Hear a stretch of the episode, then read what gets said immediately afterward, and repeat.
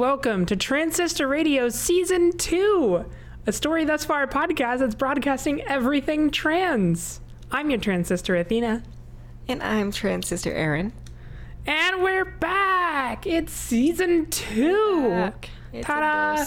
I'm beaking Hi. my microphone because it's way louder in here. My audio might sound a little different, so if you're coming right off Season 1 You- finale, um, you had a move, didn't I you? had a move, so like the audio tonality is different. It's a little echoey and echoier super boomy. in here. It's boomy, big and boomy, just how I like it. Oh my gosh. and that's definitely not an innuendo. I swear. No innuendo in there. Don't read into that. Don't know what you're talking about. I definitely oh gosh. am not making innuendos. this is a wholesome This is- podcast. This is the That internet. definitely no didn't innuendos have- on the internet. No innuendos. Yep. And this podcast definitely didn't have a sex episode or anything like that. Nope. Nope. Nope. Nope. Nope. Wholesome, wholesome American fun. Yes. Everything I just said is sarcastic, except hopefully the fun. Hopefully it is fun, and we're not sar- we're American, and we're not sarcastic that we're American. We're just disappointed that we're American. you know, but whatever. Unrelated topics. Ah, oh man, I know we're recording Transistor Radio again because we're two minutes in and I've peaked my microphone twice. This is great. I need to turn my gain down. Well, anyway, it's season two, so we're back regular weekly. Going to be every uh, Tuesday, just like it used to be. Um, this season will probably be 24 episodes long. Uh, the last one would have been 24 if I weren't moving. Um, but yeah, we're back to our regular, regularly scheduled podcast with minor breaks here and there if we have to, but otherwise every Tuesday for the next half a year. Yay. Yeah. Half So- a year. Feels weird. 24 weeks being half a year, but you're right. It's hard It's not actually about. half a year because 24 No. times 2 is 48, but I'm assuming we'll take a four week season break Right, between right. each season. So works out to half a year. Okay, what are we talking about today? Yeah, what are we talking about today? That was a long segue. What are we talking about today? We are talking about voice training. Uh, this is a episode that I've wanted to do for a while. It's also one that we got in several different uh, feedback emails that we received. Speaking of which, we did get some feedback after our last episode, and it was great. it. We love it. Yes, we love seeing it. We'd love to get more feedback. So, whenever you have thoughts on the show or topic suggestions or anything, you can always drop us some kind of comment somewhere. Um, and we'll talk about all that in the end. And you can find all the information in the show notes and all that stuff. Um, but for now, let's start talking about our actual topic today, which is voice training. Um, Yes. So, I, you and I, Aaron, both have different experiences with voice training. Because when I did voice training, um, now we are both uh, musically inclined. We both did music in high school, um, at the very least. I was so say, I've, I- I've done a few a bit. I've done a little bit after A- that. a little bit more, eight, but we- eight years professionally certified, all that stuff. crazy i know but uh, yeah so um, we we both had some musical background uh, which is certainly going to be beneficial if you have a music but it's not required.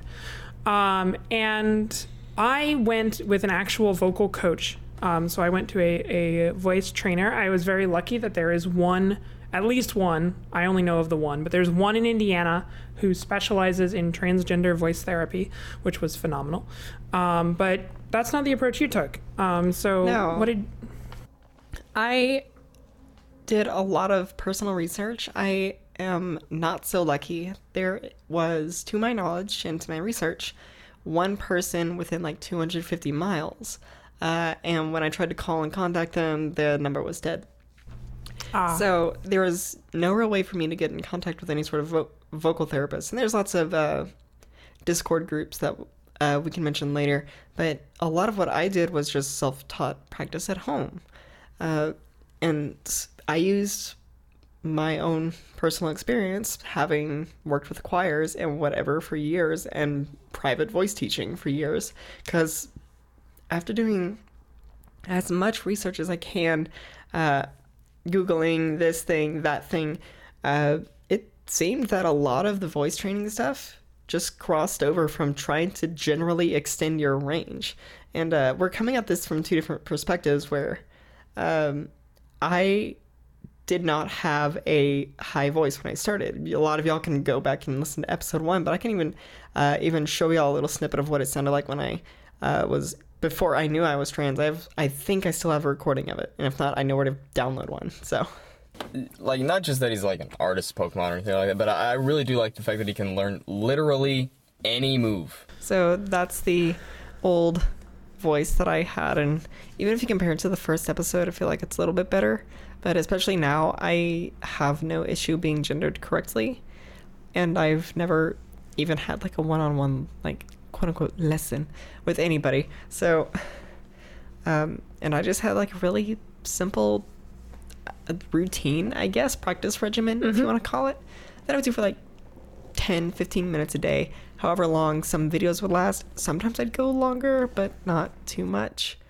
Um, though pitch is just a part of it, Yes. sounding feminine is a whole concoction of things, and you can sound feminine even with a very low voice. So, Indeed. Yep.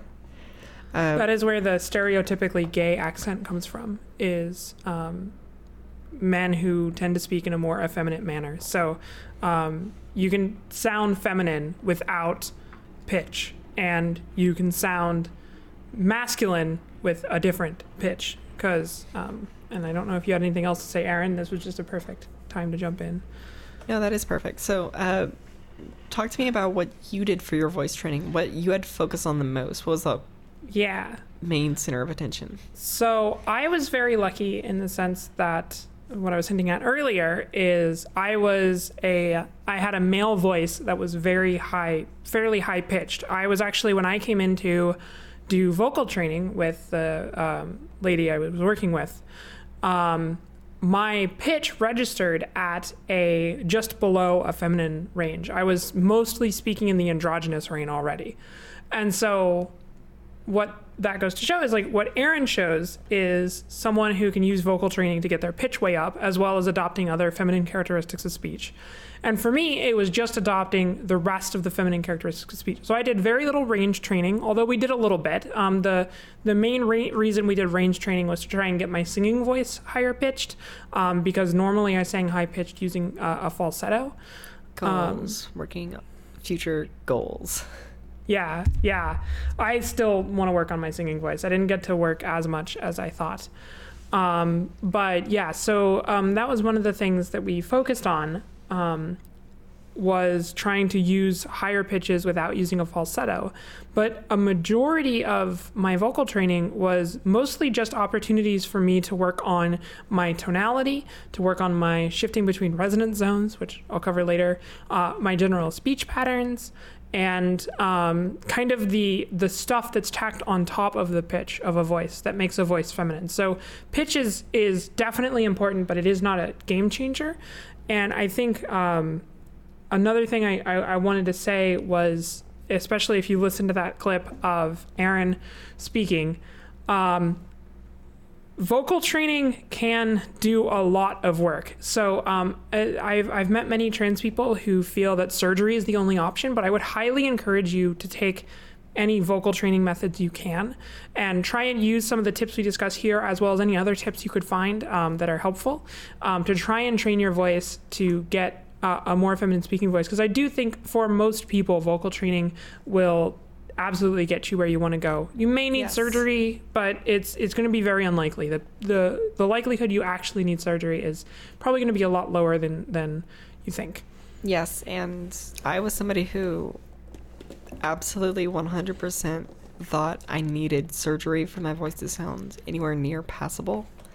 Um, and it, from what I've seen, I haven't actually been misgendered for my voice since around, I'd say about March or April of uh, of 2018, and that's strangers meeting me or anything like that. So, like that's something I didn't think would be a reality just off of practicing on my own. Uh, so this is something that's definitely doable. It is daunting, and there are times where it sucks because you feel like you're not making progress. But I promise you, you are. Uh, I recommend a sort of progress pics, almost sort of method of just record yourself reading something once, maybe every month or so, and try and make improvements on it. And if you don't, whatever that happens. There were months where I just stagnated, but I tried to find out where I was stagnating, and I would ask people. Like I would even hit up Athena every now and then, go like, "Why does this sound like this?" Yeah. So that's that's a really good thing. Um, reflecting on where you are, no matter what you're training, uh, is always good. So always look back on your work and try to review it and see if you can figure out what needs improvement. And if you can't figure out what's wrong with it, though you know something is wrong with it, ask for help. Yes, absolutely.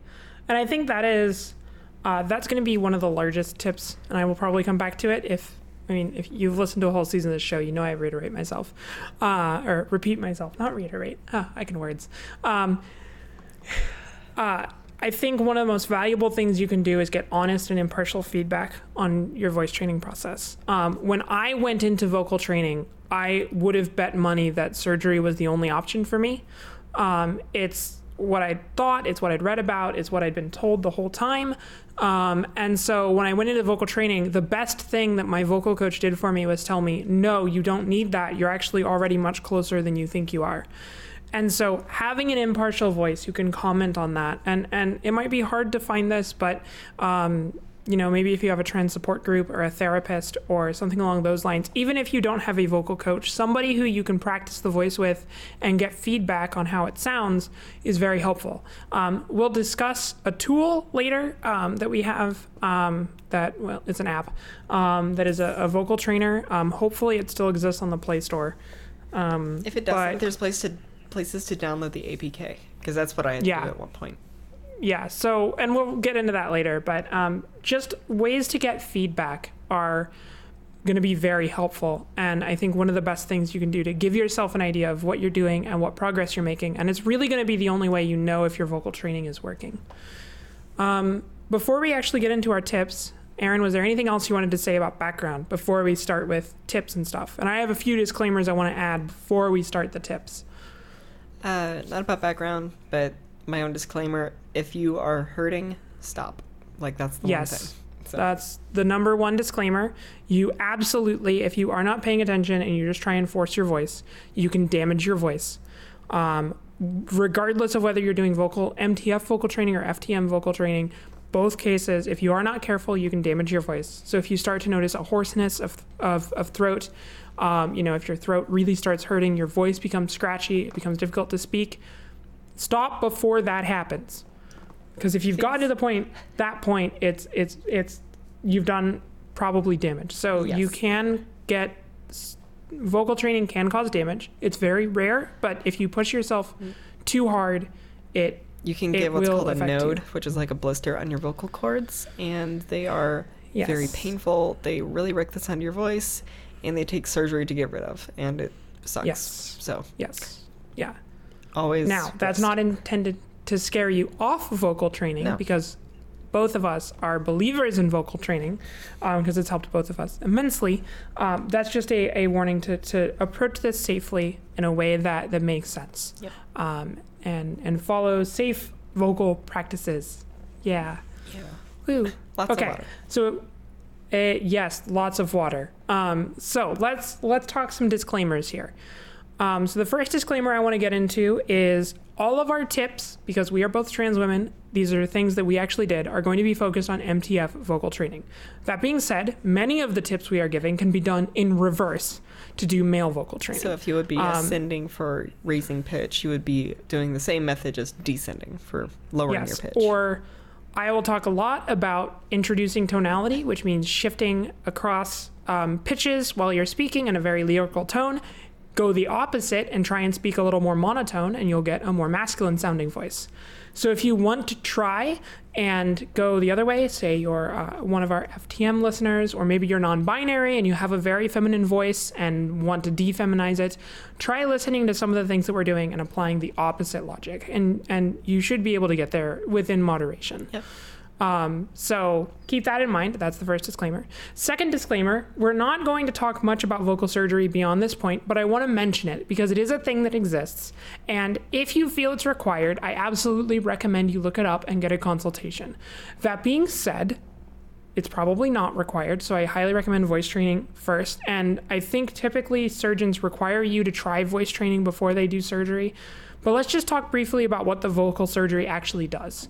Um, so, vocal surgery is an option for MTF women. And what it does is it takes, well, really anyone who wants a more feminine voice, but it's thought of as trans feminine vocal surgery. Yes.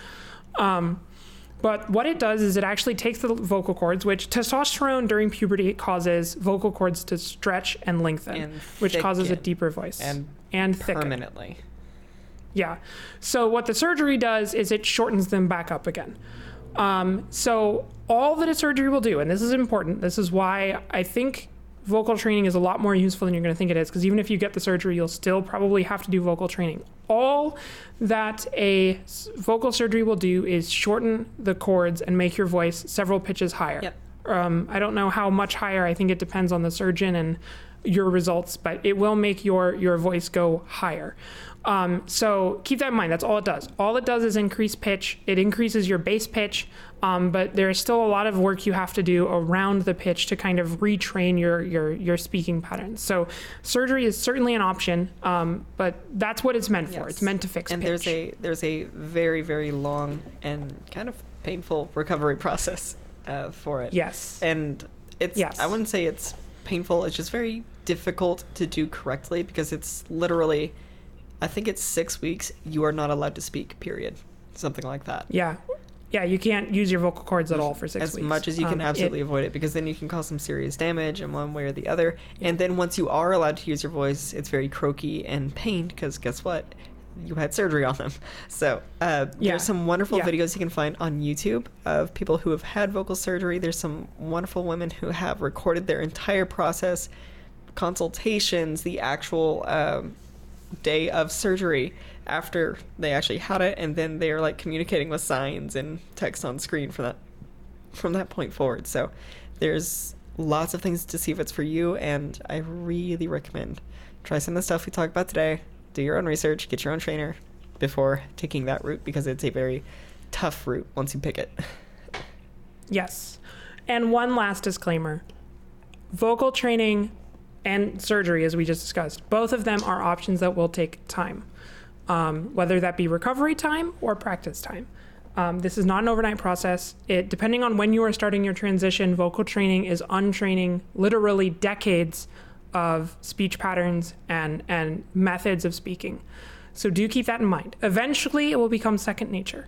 I can't speak in my male voice anymore, even if I want to. The only way I can do it is I have to sing a song that goes into that register and then keep talking out of there. And I still sound like an incredibly effeminate, masculine person.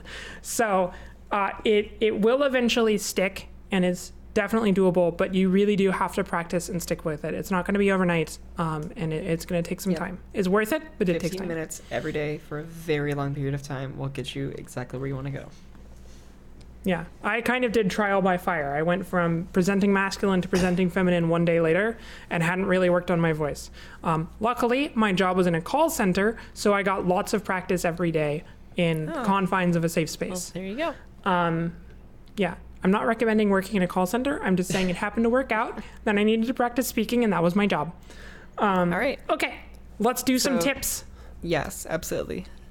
So, shall we start with your tips involving tonality and resonance, or I think we should start with the pitch tips um, Okay. because to me the pitch, the the tonality and resonance are are much more person specific, and I don't have a lot of like specific exercises you can do. Just ways to think about what you're trying. Uh, and some general tips. You have much more specific tips on how to work with pitch, and I think that's a really good place to start. Yep. Okay.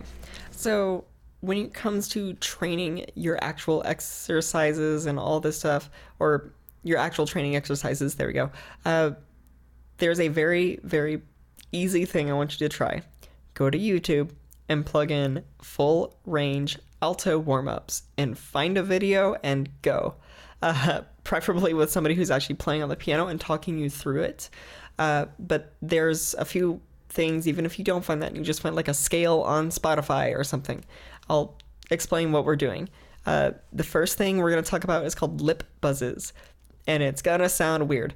Uh, but this is actually a very easy way that we start either singers or anybody who wants to do any sort of training with their voice uh, to make sure that they are supporting correctly and not forcing too much because it's very hard to like force yourself and damage yourself when you're doing a lip buzz. It's possible, but it's very, very hard as compared to sticking on like an E vowel for a while. So uh, you're going to kind of lightly, I won't say pinch, but it's more like hold together your cheeks so that you have like a little chipmunk face.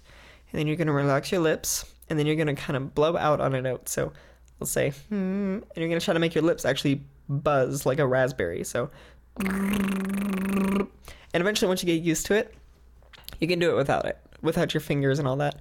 And it gets a little more like that. So from there, a lot of those things can be frustrating to try to get right. So spend some time and get that whatever sound going first. You will look ridiculous, I know, but it works. Then from there, you're going to go up on pitches. So just a scale of and you're going to go up and down like that. Every video that you're going to find starts off with pretty much that. Um, almost every video. Some will jump straight into the next part, which is vowel sounds, which just like they sound ah, a, I, o, u, ah, yeah, ooh, yeah, that whole thing. Uh, so there's a video, we may link this in the show notes, uh, that I use quite often. That was a full, full scale warm up. And when I say full warm up, I mean it didn't just do a scale up and down, it did arpeggios where it skipped notes, it did uh, thirds where it hopped up and jumped back of da da da da da da, and it went all the way up high, and you would go all the way to the top of your range till I wasn't making a sound anymore, and then I would come all the way back down to where it started. So, on that point of reaching a point where you're not making sound anymore, don't force it to make sound. Uh huh. because as you're adding tension to it, nobody's going to speak with tension, so you don't want that in your voice, but f- mainly you're going to blow out your voice if you're not careful. So if you're not making sound, don't try to force it. Uh, and if you are at a point where you can kind of make some sort of pitch, but you can't really get the vowel sound you need, a hard one to get is E. E is very constricted. E. It holds a lot of muscles in place. So when it gets higher, you're going to notice that you can't go quite as high as E as maybe ooh. So that's a good place to switch over to lip buzzing instead. Um, so tons of free things on that uh, that you can find online. And doing 15 minutes, then that's usually the length of these full range warm ups. Do the full range because uh, they'll start in the more masculine range and go all the way up. And if you are, say, an FTM, they start in a pretty low range where you could aim to. And all you got to do is wait for that first pass to come right back down, and then you can hop along with them there. Or, alternatively, find a full range tenor, or maybe a full range uh, bass if you can really hit it, and follow along there. Uh, those full range warm ups are so valuable, and I don't think a lot of people actually think to go to professional tr- singer training videos for their own voice training when it comes to pitch. I know I didn't. I didn't think about that at all. Also, while we're talking about pitch, this is where um, the the app we were talking about is going to come in handy the most, um, and actually only because um, so. I want to pop in with the app, and if you have any more comments about pitch, we can absolutely jump into Now, them. this is but, uh, perfect. Let's go. the app that we're talking about is called Voice Pitch Analyzer. Um, it's made by a publisher, uh, at least the version that I have, called Purr. That's P U R R Programming. Um, I will hopefully remember to add this to the show notes. Um, but it's it's on Android. I think it's also on iOS. Um, last I checked, uh, you can tell it because it has a, a picture of like a sound wave. Its icon is a sound wave with the trans icon over it. It's really easy to notice. But what this app does is it will tell you based on some general guidelines. So it's it's it's using a, a set of ranges that are like the average male range, the average andro- androgynous range, and the average female range. And so what it's showing you is where your pitch sits over time in a given range for the length of time you're recording. So, what this lets you do is get you an idea of both where you're starting and where you're going. So, with this pitch training, you can see where your voice is landing from this analyzer to understand where that pitch you want to hit is. And realistically, what you want to do is you want to hit where your, your average pitch is completely in the feminine range and your low barely drops out of andro- barely drops into androgynous. Like, that's kind of your ideal at a minimum if you're going male to female. Obviously, female to male, go the other way. Um, but it's a really handy app to literally let you see what your pitch is doing over time as you're doing this training. I recommend using it whenever you're trying to use your feminine voice to see if you're maintaining that pitch that you want to maintain. Um, not all the time, but I know when I started practicing, I would literally have it sitting in front of me when I was talking to people or on my computer or whatever, and just be watching my feminine voice and my pitch, and that helped me internalize it because I could see visual feedback of how I was speaking. So uh, it's a very handy app. Again, it's Voice Pitch Analyzer by Purr Programming. You can find it on the Play Store. I just checked and it's there. Yay. That being said, I've previously installed it, so I can't tell if it's there because it's uh associated with my account or if it's actually there. I don't have it, so let's go see. Yeah, go look. Um, so it's a very handy app for visualizing your pitch. And uh, when you're doing these sort of warm ups and this practice, um, you can certainly keep it up next to you. Uh, it's also great, like if you're on a phone call, you can turn it on and watch as you're speaking on the phone, or uh, like if you're hanging out with friends online or, or whatever it is you're doing. Um, many different ways you can use it. Uh, it's very handy. And it helped me a lot. It is Um, still so on the App very- Store, yes. Yay, cool. So uh, you should be able to find it. And I think there's also an iOS version. Yep. Um, but I don't have an iPhone, so I can't literally go search and check. No, we have real phones. Yeah. Oh my God. Yes, I, I agree with you, but let's not open that can of worms. I'd like to keep some of our listeners. I know. I actually used a bunch of Android products for years, and I just switched over to, or not Android, uh, Apple products for years, and I just switched over because they were cheaper. Yeah, that's not anymore. I, I'm staring at my Android Galaxy Note 9 and like, yeah, this isn't cheaper than an iPhone. I bought my phone five years ago, and it's still running.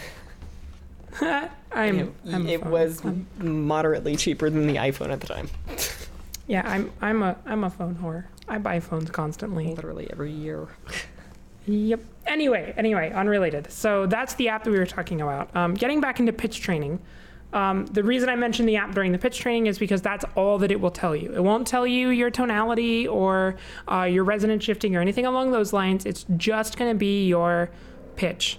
Um, but it's very, very good at what it's meant to do, which is pitch. Yes. So, did you have any any other things that you wanted to hit on? Anecdotes? Uh, Any fun stuff? There's stuff I want to talk about later, but it's going to be more of an all encompassing thing. Uh, the m- biggest thing is f- if you can find YouTube videos on extending your range uh, for whatever. There's there's singers on here. I, I forget some of their names, but there's a a um male singer who is famous for doing duets with himself from Disney songs. Uh, and he, will you please look up, him up? I think it's like Nick I'm, something. I'm looking at it's yeah i know exactly who you're talking about because he did a song called sing like a girl Yes, that one. Um, he's amazing. No amount of vocal training, unless you're already start at, I think it's called a mezzo soprano, is going to get you to be a mezzo soprano, to my knowledge. Maybe it's possible, but I have yet to see that. Um, he got very lucky in that he started off even higher than what a natural tenor starts off as with his main speaking voice, and then trained it to go as high and as low as he can. So it's possible, but he was gifted with a naturally flexible vocal range, and some of us, myself included, are not quite as lucky. Uh, singing is totally a possibility, but it's exceptionally hard. I still feel like I cannot sing uh, in my feminine voice, and that's very hard for me. And I've just kind of accepted that I'm going to sing, and whatever comes out comes out.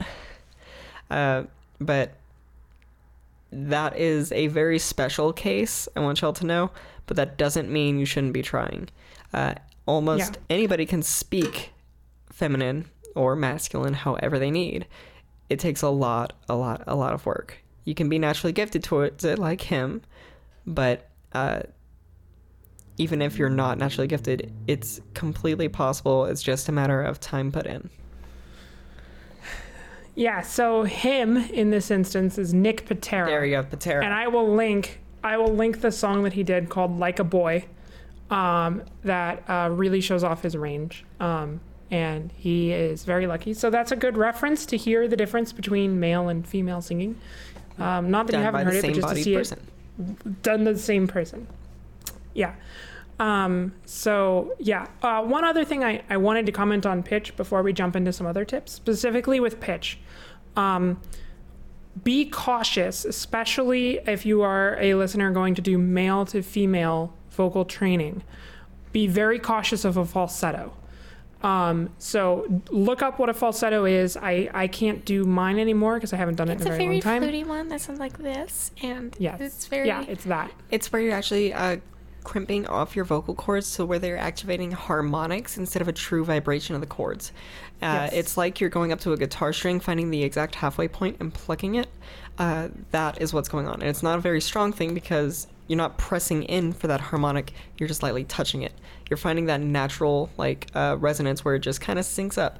And it goes like that. Uh, there's another register after that called a whistle, which uh, you can get to if you train the falsetto up. But yeah, you can train it up to be a fair singing voice, but don't nobody speaks like that. So don't use Yeah, that yeah.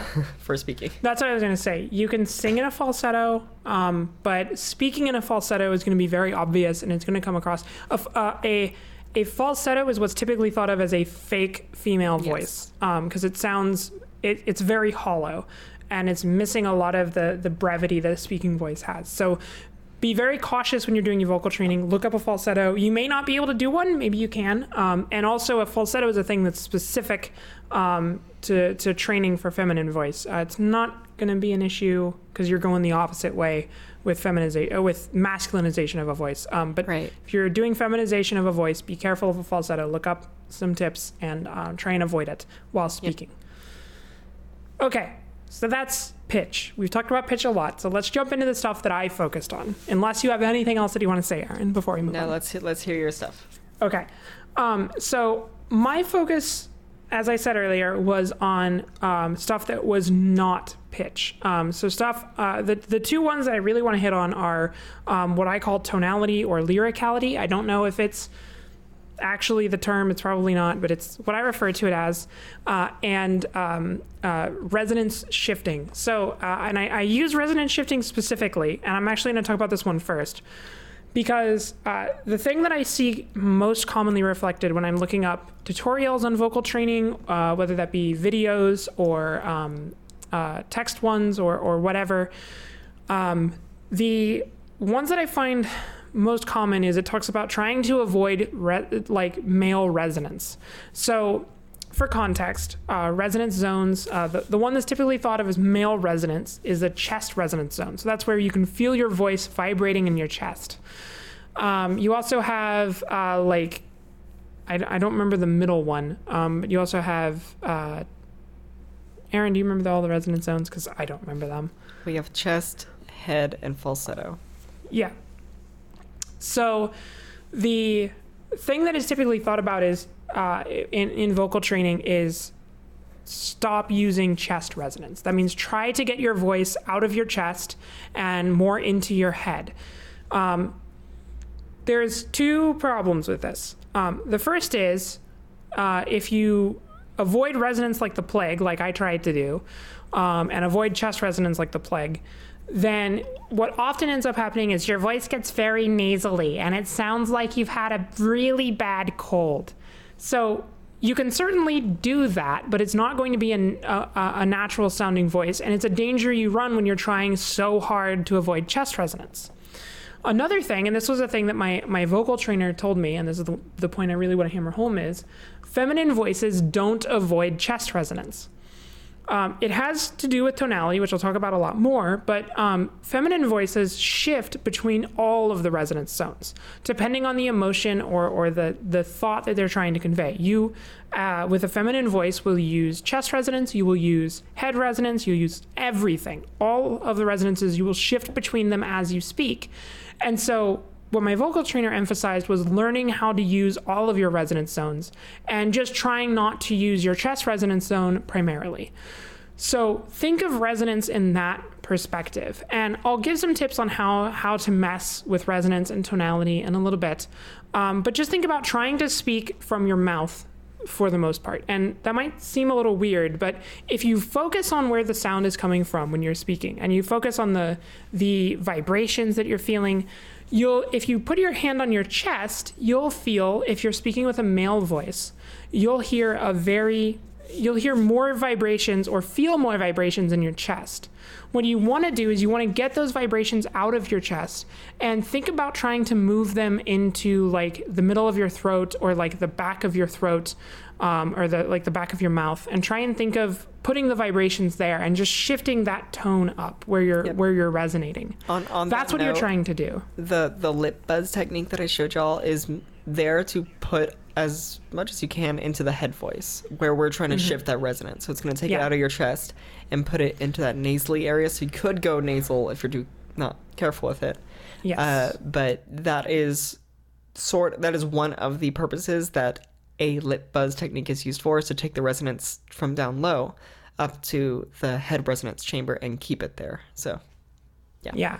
And then what you want to do when you get comfortable using the head resonance is start adding back in some of that chest resonance when your voice goes low. Like um, maybe when you're you're finishing a sentence and trying to make a point, um, or something like that. Whenever you feel your voice dip down a little bit in tone, which I'm about to talk about, um, try and get the resonance to go down a little bit as well. And that will give you that more well rounded sound. You don't want to be doing it constantly, you want to be primarily in head resonance. Um, but then also, when your voice goes high for any number of reasons, you want to try and shift up in resonance zones and try and use all of them and get it maybe more into your nasal cavity, that sort of thing, when you go higher pitch. So, the key thing to think about with resonance and I'll jump into tonality next. But the key thing to think about resonance is using all of them depending on where your voice is. Think of your voice's pitch as guiding the resonance. When your voice goes up, your resonance goes up. When your voice goes down, your resonance goes down. And match it like that. And you'll get a much more lyrical tone and a much more lyrical resonance um, along with your voice. So that is the first thing I want to talk about. Yeah. Now, let's talk about tone. Um, Baby, tone Let's talk about you and me. and me. Yeah, exactly. Uh, we've already made that joke with a with a Hey, episode. hey, hey. Not this season. I'm doing it. Episode one. Okay, we're doing it. Okay, uh, you're right. It's season one, season two, episode one. So all the jokes we can reuse constantly. I have Excellent. a piece of paper that says it. It's got my name on it and the R is backwards. Ah, okay. So tone. Now the the first thing I would do is find a feminine voice you like the sound of. Um, so it's going to be a lot easier to hear what I'm talking about if you are listening to a feminine voice speaking. And if you don't believe, believe me, go listen. Find somebody like I don't know. Maybe you really like listening to Oprah. Like listen to a clip of Oprah speaking or something, or or somebody. Pick pick a feminine voice that you like the sound of and listen to that person speak what you'll hear in a feminine voice is um, what I call lyricality. And I'm taking this from a sadly delisted YouTube video. There was an excellent YouTube video done by a, a channel where the guy had a really ridiculously good female speaking voice and he talked about how he did it. And one of the key ones is lyricality. Is that's what he's called it, and that's what I'm going to call it. Um, but what it means is shifting throughout the tonal range. It's it's using many different pitches in the way that you speak. Um, if you listen to a masculine speaker versus a feminine speaker, what you will hear is the feminine speaker shifts all up and down in these tones. Um, when they're excited, their pitch gets higher. When they're sad, their pitch gets lower. When they're emphasizing a point, their pitch gets lower. When they ask questions, it goes up at the end. But you can notice it in the way that I'm speaking as well.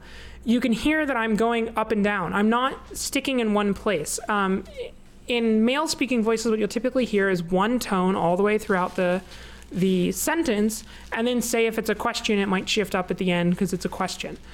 Fem- feminine voices follow the emotion of what they're saying, and even when they're not inputting emotion into their sentences, um, their tone still goes up and down while they're speaking. And that's what you want to be thinking about. You don't want to be crazy with it. If you listen to my voice, I'm not going way up high and way down low. What I'm doing is slight shifts in pitch as I speak to keep it moving up and down. And nowadays I do it without thinking about it. Um, but it's it's probably one of the best ways to get your voice sounding more feminine is to introduce that tonality, to move up and down throughout it. Um, think of your speaking as like an emotional roller coaster uh, while you are speaking. It's uh, it's a very shallow roller coaster because you're not going up and down that much, um, but it is still going up and down on some hills, and that's what you want to listen for. That moving throughout those those tones. So if you combine that with the resonance shifting, so you shift your pitch up um, in some cases and down in others, and combine that with res- when you combine that with resonance shifting what you get is a more feminine voice regardless of the range that you're speaking in. Um, because those are traits that are typically viewed as more effeminate. Um, so that's the thing you want to be thinking about. And i'm, I'm sorry if I'm, I'm i don't have a ton of like examples but it's very hard to go back to a monotone voice uh, when you've been doing it as long as i have. So There's uh, some of the best things you can get on that is acting lessons, either acting coaches or whatever. Uh, you can listen to maybe tips on monologues for if you are masculine, masculine trying to present more masculine. Look at it for masculine roles. Uh, if you are feminine, look for feminine roles, monologues, either in famous plays or whatever, because yes, they are overemphasized and over dramatized for plays, but that's a good starting point of figuring out how is this cadence playing out? You know, uh, people make fun of William Shatner because he talks like this, with a very weird pause and inflection, with pitch going everywhere. So uh, it's unique to his old acting style, joke, whatever it was. Uh, but it makes you sound different how they control it, and you can't control it to a point. So one of the things that I found most helpful when it came to that was listening just to women speaking, uh, listening in on conversations, having them myself, or uh, I watched a ton of art YouTubers who are feminine because I like art videos. I watched a ton of uh, female gamers on Twitch, and so listening to them speak, I would occasionally just try to mimic their vocal inflections, and eventually it just kind of adapted into its own thing with the way that I naturally speak. So um, I think, you know, monkey see, monkey do is very helpful here. Agreed. Absolutely agreed. I think, and I was very lucky in having a vocal coach um, because she could say something and I could try and, and mimic it back. I am very lucky in that I'm a tone mimicker as well. Um, so I, I, I can hear something and repeat it at the same pitch. Um, but that was having that feedback to bounce off of and having actual conversations with a woman who was speaking gave me the ability to hear it and then try it. Um, and I think that's going to be handy. And you can get the same thing with a um, YouTube video. If you listen to a, a woman speaking, you can say and, and try and match and listen to yourself. And I think that will be very beneficial. And if you want a very candid uh, vocal cadence and thing, look at interviews. Like maybe a long podcast brought on some musician that they want to talk about, or even just interview actors or actresses because, yeah, they're kind of putting on a show, but they're not changing their inflections to mask. uh, to match the uh, direction of the scene. They're just, you know, in an interview and how they talk. So that's also a very good place to get very long extended periods to hear how people speak. Obviously, if you listen to Yep. Gilbert Gottfried, don't mimic his tone, but he has a very Yes. unique way of speaking that is his own thing. But it's still masculine in nature, so hey. Yes, absolutely, absolutely. Uh, a good one for this might be. Um, this is a, now a podcast recommendation, but uh, um, there's a new podcast that Conan O'Brien is doing called Conan O'Brien Finds a Friend. Or is it Conan O'Brien Needs a Friend? One of the two. The premise of the show is that he doesn't have any friends and needs to make friends, so he invites celebrities on and interviews them. hilarious. So it's you get this great dialogue back and forth of both male and female voices. Um, so uh, just like if you're listening to, if you if you want to listen to a woman speak for a long period of time, find ones where he interviews women. And if you want to hear a male speak for a very long time, you can still find one where he interviews women because it's Conan O'Brien and he talks a lot. Exactly. or you can find one where he interviews a male guest, and there you go. There's an entire hour of podcasting. And assuming if you are listening to this podcast, you probably like podcasts. So that is a very good thing that you can listen to and talk and repeat back. Yep. Um, I actually got a lot of help from the podcast Spirits, which is just a podcast where at least two women, sometimes they bring on their male friend, sometimes they bring on their other female friend, uh, enjoy a nice adult beverage while they discuss mythology. And it's long talks that are casual. Some of it is research, so you get to hear a little bit of a presentation voice, but you also hear the casual back and forth like Athena and I do. So uh, that helped me a lot, and I would just plop it in, and sometimes I'd mimic that. So it's really nice to have long, extended periods of what you want to adapt to and learn. Um, it's a thing you learn. Children learn these tones uh, in their own language because the speaking patterns are things they pick up on. It's a social cue. And so we just gotta unlearn some old social cues we had forced upon us and learn the ones that we, you know, should have. Yep, exactly. Okay, um, so there's a few other things that we could talk about that I have that are not related to the, the previous, that are just nice to have tips. Um, is there anything else that you want to talk about, Aaron? I recommend a good friend to listen to you, uh, somebody who's willing to do that. But if you don't have that, there's a subreddit called Trans Voice that has a Discord server. They are very welcoming. I think they have like a thousand members or something, and there's almost always somebody in the voice chat. And even if it's not one of their vocal teachers, which I believe they have actual vocal coaches in there, uh, I can't. Uh, account for their credibility. Honestly, I've honestly never used that for that purpose. Uh, but they are a great resource if you want to go and practice with somebody. You might get lucky and get a vocal coach on there in the voice channel, or you just might have somebody to talk to who will give you an unbiased opinion. Even if you don't go in there, you can use it for what I used it for, which is looking at various tips, YouTube videos, uh, asking, is this one actually a good one or is this kind of like garbage? So uh, that's that's a resource that I found moderately useful and wanted to throw out there. That's a very good resource. That's a good idea. Um, I will also, um, I think sometimes they're willing to do uh, Skype consultations. So I will include in this description um, the place that I went for vocal coaching in Indiana.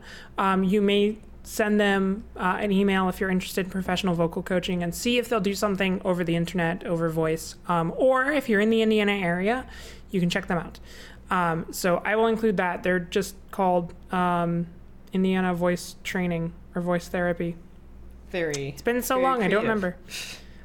They're one of those two, um, but I will include that. They have a, unless, uh, assuming she's still there, they have a transgender voice therapist um, who I highly recommend. So I will include that in the description as well as another resource you may be able to check out. And they may be able to refer you to someone um, if they can't help you.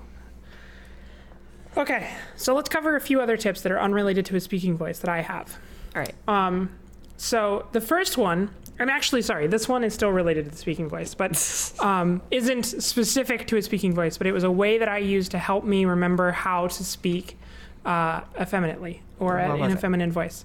So I found that I would be able to get into a female voice, but then if I fell out of it, I wouldn't know how to get back.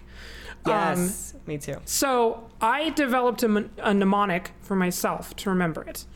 And the reason I think a mnemonic here is particularly useful is you can do the steps that you are saying out loud in the mnemonic to help you remember as you are saying it out loud to yourself to try and get you back. So it's a way to almost give yourself an easy like set of training wheels into your um, correct gendered voice um, without um, really having to, to, to work very hard. And this mnemonic is what gave me the ability to, to pick it up much faster than I did. Um, or than I would have otherwise. So the mnemonic that I did specifically for me, um, I found there was three steps I needed to do to get into a feminine voice, and that was pitch up. So it was a reminder to get my pitch up and try not to go super low. Uh, tongue down, and the reason I did tongue down is tongue down opened up. Um, it did two things. So tongue down meant that my tongue kind of turned into a U shape, and the U shape of the tongue meant that the back of my tongue was slightly restricting the airflow from my throat into my mouth and vice versa. Uh, and what this did was it forced my resonance up. I couldn't resonate as low if I didn't have enough air going down there. um, what it also did by opening up the, the the mouth is it made my feminine speaking voice, which was previously quiet, louder, because it gave me more of a a, a large area in the, the mouth to, to speak with. A larger resonance chamber. That was the one. Thank you. A larger resonance chamber. So tongue down did two things. It forced my resonance up and it opened up my resonance chamber in my mouth. The last one was middle of the mouth. Now, this one isn't a literal thing. It is remember how I talked about those vibrations, right? I could feel what felt like vibrations in the middle of my mouth. And I knew when I had those vibrations there that I was feeling I was speaking in a feminine voice because that's mm-hmm. where my feminine voice Yep. was. And correct me if I'm wrong, but it's that feeling that you would get if you close your mouth, open your jaw so your teeth aren't touching, and hum that mm, where it's kind of just under the nose kind of feeling. Exactly. Yeah, right under the nose. So that mnemonic, pitch up, tongue down, middle of the mouth, was a three-step process, and I would do the steps as I said them out loud. I would say pitch up, and my pitch would go up. I would say tongue down, my tongue would go down, and my I would say middle of the mouth and move my resonance into the middle of my mouth. And that mnemonic helped me get into and out of my feminine speaking voice. Um, so it may not be the same three steps for you. It might be five steps. It might be one step. Maybe you just need one. But I think one, take a shot. Step two, get some get some cookie dough. exactly. Oh God, cookie dough. Yes. So I think um, that when you are, are are speaking, try and try and pay attention to your speaking voice when you're practicing it, and understand what it is that you did differently to get to the speaking voice you're using now, and try and remember those steps and write them down, and think of them as a, a way to remember the process. Maybe you come up with an actual mnemonic like something like I don't know, my very elegant mother just made me nine voices. So sorry, that's a terrible, terrible bastardization of the uh, one to remember planets. Um, or maybe My gosh, I haven't um, thought about that one in years. Holy crap. I was like, what are you Um, talking so maybe- about? So maybe it's an actual uh, mnemonic, or maybe it's more like mine, where it's a, just a series of steps that you can do. But try and remember the process and assign some vocal trick you can make because having a vocal trick to get into your speaking voice and saying it out loud is a nice way to actually get into your speaking voice. So that was one that helped me a lot. Um, another one. And uh, this was specifically to help me focus my resonance. Oh, go ahead. No, I just remembered one that I should have mentioned. Um, swallow, and then hold it at the top there. That's, Yes. That's going to raise up. It's going to raise the vocal cords a bit, but it's also going to help with resonance and well, I can't tell all the specifics right now, but that is one of the things of holding that there will help change your resonance chamber just enough to help it sound a little more feminine. If I drop it down low, it sounds a little raspier, and it's actually really hard for me to do anymore. But that's one of the muscles you want to train uh, to the point where it's going to naturally relax, quote unquote, into that state where it's raised up, where mine falls now and it didn't before. Like in episode one, season one, it was not there. And now it's actually almost always sitting there. I wake up and it's there. So it's that swallow, hold it, try to relax it, but not too much, and it's gonna stick right about there. And for somebody who's got a massive Adam's apple the size of Texas sitting in her throat, uh, this actually does hide it too. It hides it just under the chin. So hey, Yes. two birds, one stone. Yeah. Yep. Uh, that is a really good technique that I could never master, uh, which I later found out is because my pitch was already that high. So Yes. that did not help me at all. Um, but it, that's a really good one. If you do have a low pitch, that is one that I see recommended constantly. So I'm glad to know it actually works. Yes. I just forgot about it Okay. until just then. No, that's a really good one. Um, so then the last, I, I only have two more tips left. Um, so this next one is specifically aimed at if you're trying to do a feminine singing voice. So All ears. So singing um, is a I mean, so a lot of whether it's speaking or singing has to do with your airflow. And um, one thing I found was the way I was trained to breathe as a trumpet player um, kind of encouraged male singing because it would pull the air into the chest cavity and you would sing out of the chest cavity. So there was this trick, and it's not going to actually change where your air goes. It's not anything like that. It's just going to get you mentally into singing and breathing in a way that is constricting the the um, like the the resonance chambers and and how you're speaking. And that is try breathing in and out through a straw. Oh yeah, straw So what we yeah, so we would take a straw, cut the straw in half, um, so it was shorter, and hold it up and purse your lips around it and breathe in through the straw and out through the straw, and then try and sing.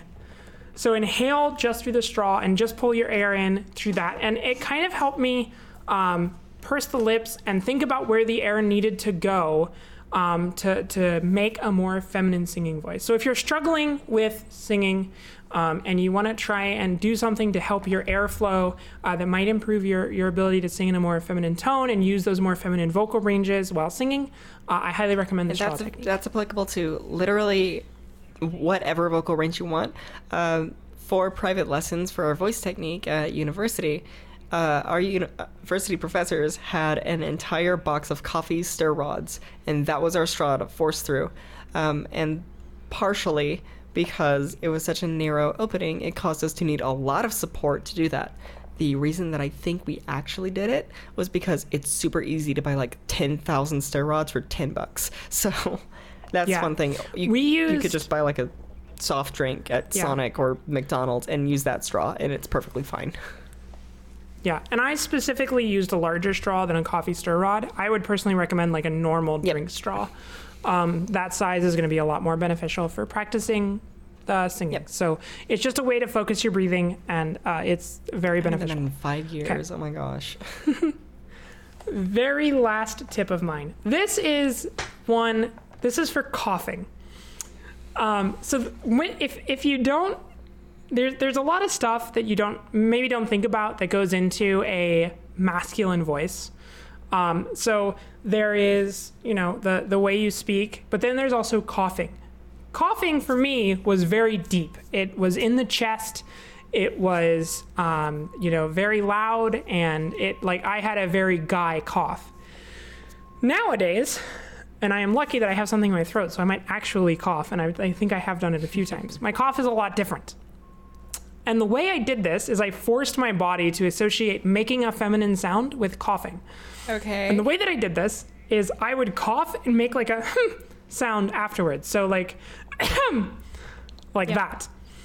And what that did over time is my body just naturally started doing it whenever I would cough. And so even when I'm gravely sick, unless I lose my voice, which does happen, um, even when I'm sick, what'll happen now is my body just combines the two because I've just trained my brain long enough to cough and make the noise. And so now when I cough, I make a more high pitched noise. And in doing so, I've forced my body out of doing this masculine cough and into a more feminine cough. I have coughed in public and not been like, oh God, that's a dude. That hasn't happened. that's so funny. We didn't coordinate this. I did the same thing with my sneezes. It's, I've Yes, it works with I've, sneezes I've trained myself to have a more feminine sneeze because I didn't. I, I'd say that of all the things to make me dysphoric, coughing and sneezing is stupid, but it does. Uh, and so I, I have to train myself to uh, sneeze how I feel comfortable, which is just I make a lighter sound or just try to make as little sound as possible. Uh, so I associated the same thing of sneezing with of letting it come out the teeth instead of into the back of the throat.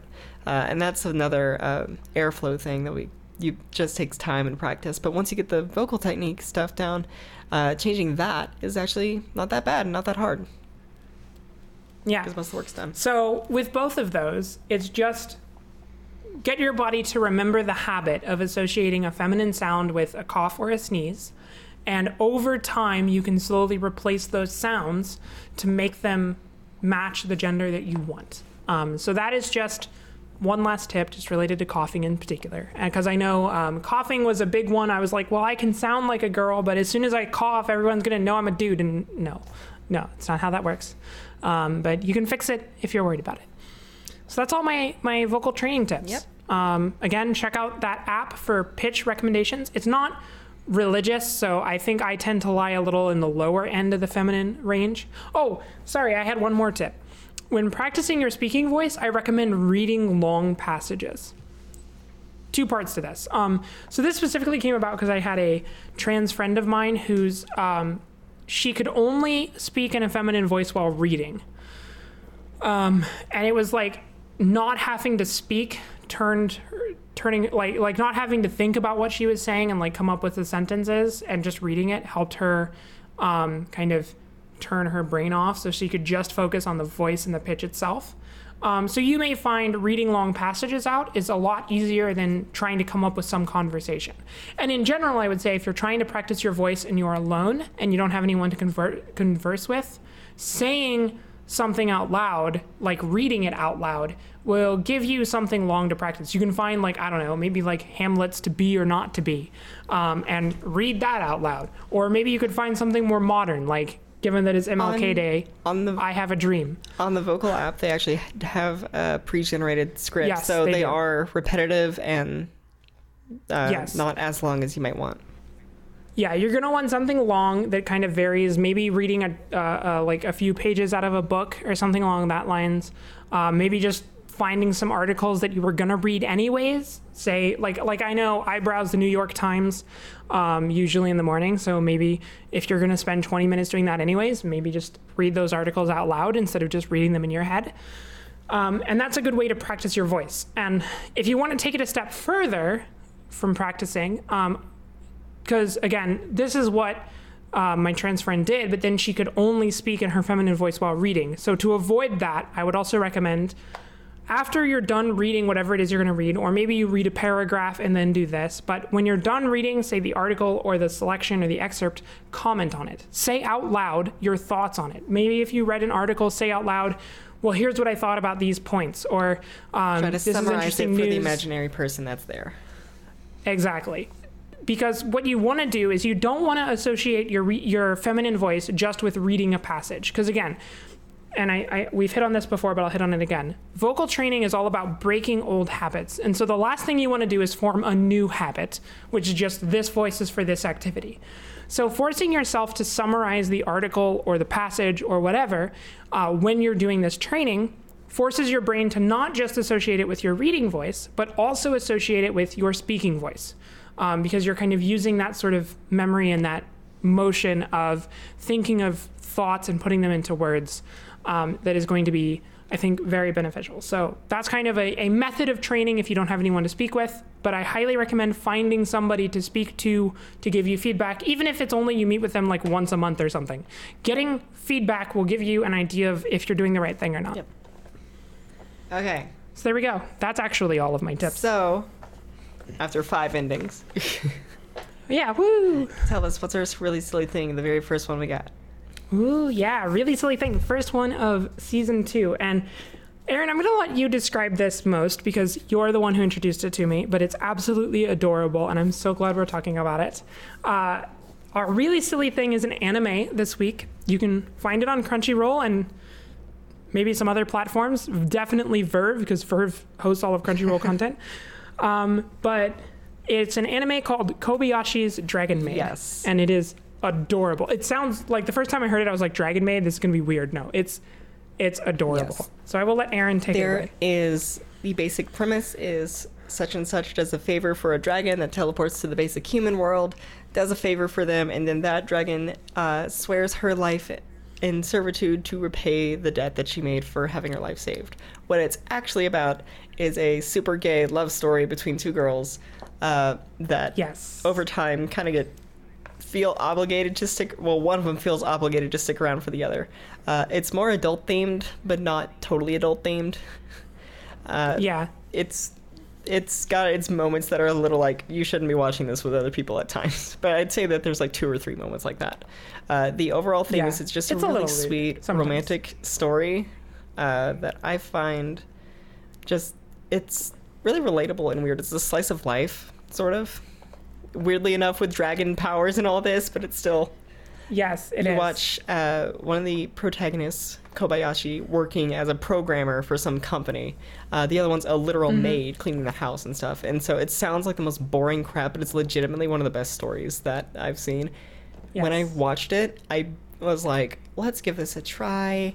I've heard some things about it. It's okay or whatever. Uh, I binged all of it in one day. and then I binged it again It's- and again. It's so good. It's so good. It is a phenomenal story, and part of the reason I like it is it's a story. Uh, Kobayashi um, kind of goes through this phase of like, I don't think I'm into girls. Oh God, maybe I'm into girls. So it's kind of also this like accepting yourself story, and it's it's wonderful. Yeah. It's a great romance, and it's amazing.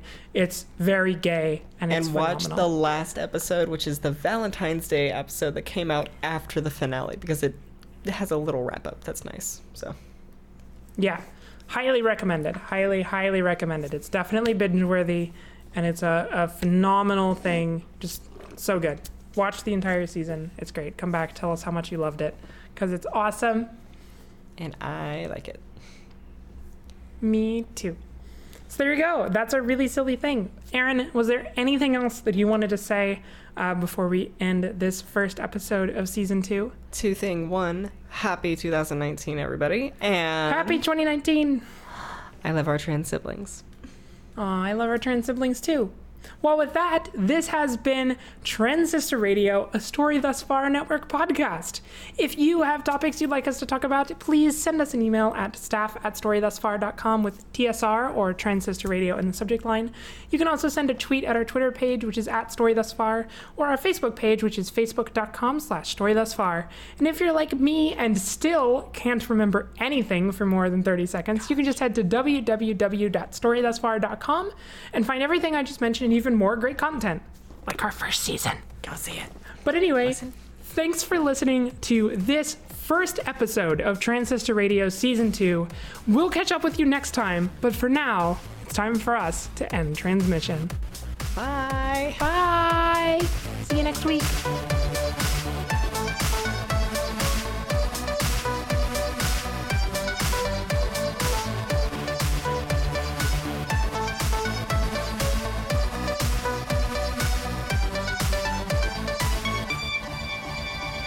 Broke my chair.